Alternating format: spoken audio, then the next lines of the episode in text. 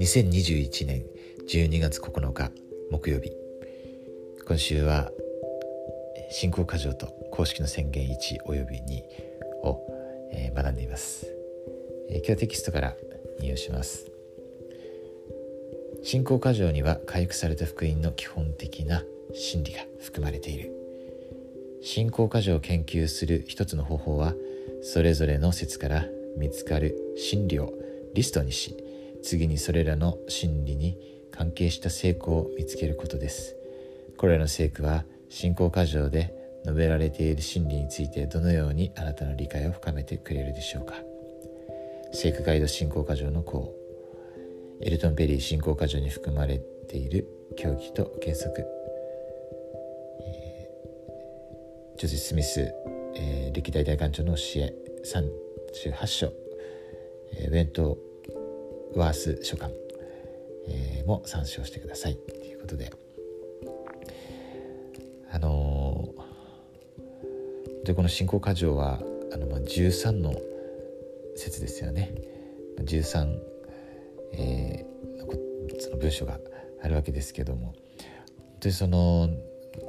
何でしょうかねこの福音をこう簡潔にですねあの、まあ、全てのことが書いているわけではないんですけれども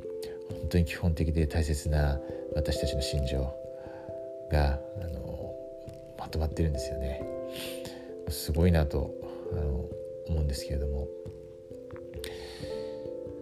ですからまあそれのそのそれぞれのこの原則であったり教義であったり真理そういったものをこうさらにこう学んでいくことはあの私たちの福に対する理解ですね。また証を信仰をあの強め深めてくれます。ちょっともうあの そんなあの簡単にはですよね。あのできないんですけれどもあの多いからですよね。量はですね。私も今少しだけちょっと読んでいました。あの自分新エルサレムこの10節のですねあの新エルサレムのことが書いてありますのでそのところあのいくつか読んでましたね。そしたら素晴らしい聖句に出会ったので、まあ、それ分かっちゃいます。モーセ書の7章の62と63節です。これ来年の私に従ってきなさいのあの読書課題ですよね。あのおそらく最初の方で学ぶんじゃないかなと思うんですけど、まあ、テーマとしては新エルサレムそしてまた伝道であったりイスラエルの集合また、えー、モルモン書とかですね、えー、じゃないかなと思います。読みます。また私は天から義を下そう。また地から真理を出して私の独り言死者の中からの独り子の復活と。また全ての人の復活について証ししよう。そして私は義と真理が洪水のごとくに地を満たすようにし私が備える場所すなわち聖なる都に地の四方から私の先民を集めよう。それは私の民がその腰に帯を締め私の来臨の時を待ち望めるようにするためである。私の幕屋はそこにありそこはシオンすなわち新エルサレムと呼ばれるであろう。私は絵の具に言われた。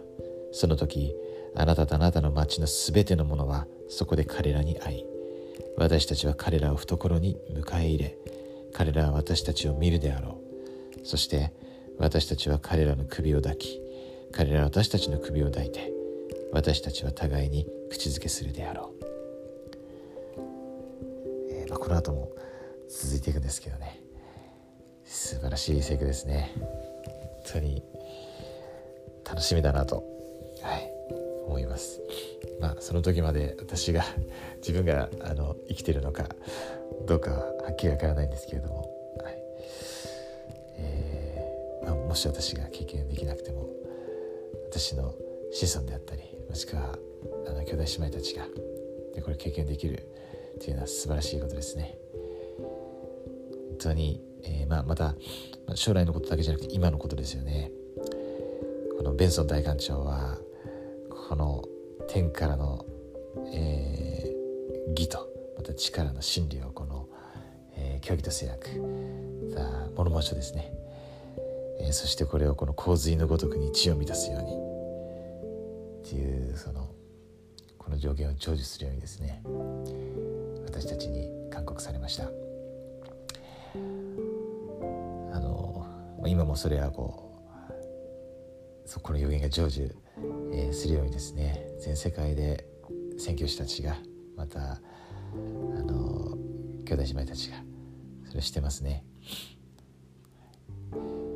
まあ、その物理的な物質的なこの成分が晴天がこういろんなところにあるっていうのももちろん大事だと思うんですけれども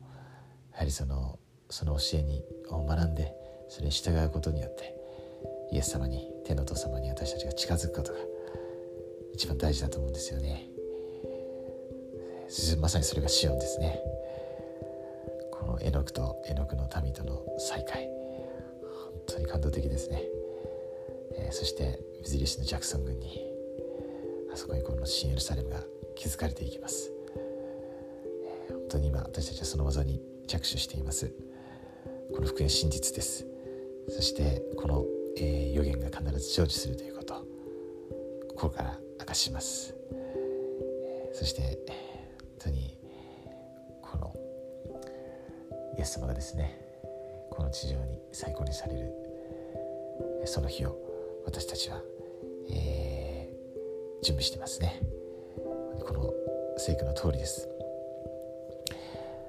本当にこの福音に心から感謝しています。また私たちがこのクリスマスの季節を、えー、御霊と共に歩みそして、えー、その精神よく感じそれを分かち合うことができますように今日一日それができますように心からイエス・キリスト様の皆によって祈ります。アーメン